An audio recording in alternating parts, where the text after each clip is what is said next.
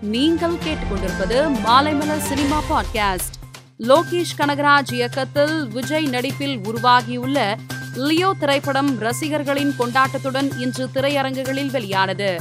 இதையடுத்து திருப்பூரில் விஜயின் புகைப்படங்கள் அடங்கிய இருபது அடி நீளமுள்ள கேக் வெட்டப்பட்டு ரசிகர்களுக்கு வழங்கப்பட்டது.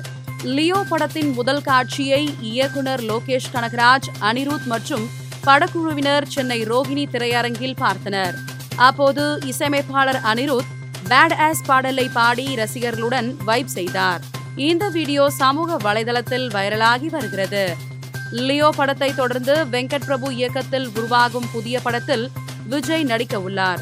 தளபதி சிக்ஸ்டி எயிட் என தற்காலிகமாக பெயர் வைக்கப்பட்டுள்ள இப்படத்தின் அப்டேட் கொடுக்க படக்குழு தயாராகி உள்ளது. இதனை அர்ச்சனா கல்பாத்தி தனது சமூக வலைதளத்தில் பதிவு ஒன்றை பகிர்ந்து தெரிவித்துள்ளார். இயக்குனர் அருண் ராஜா காமராஜின் முதல் வெப் தொடரான லேபிள் தொடரின் ட்ரைலர் வெளியாகி ரசிகர்களின் பாராட்டுக்களை பெற்று வருகிறது.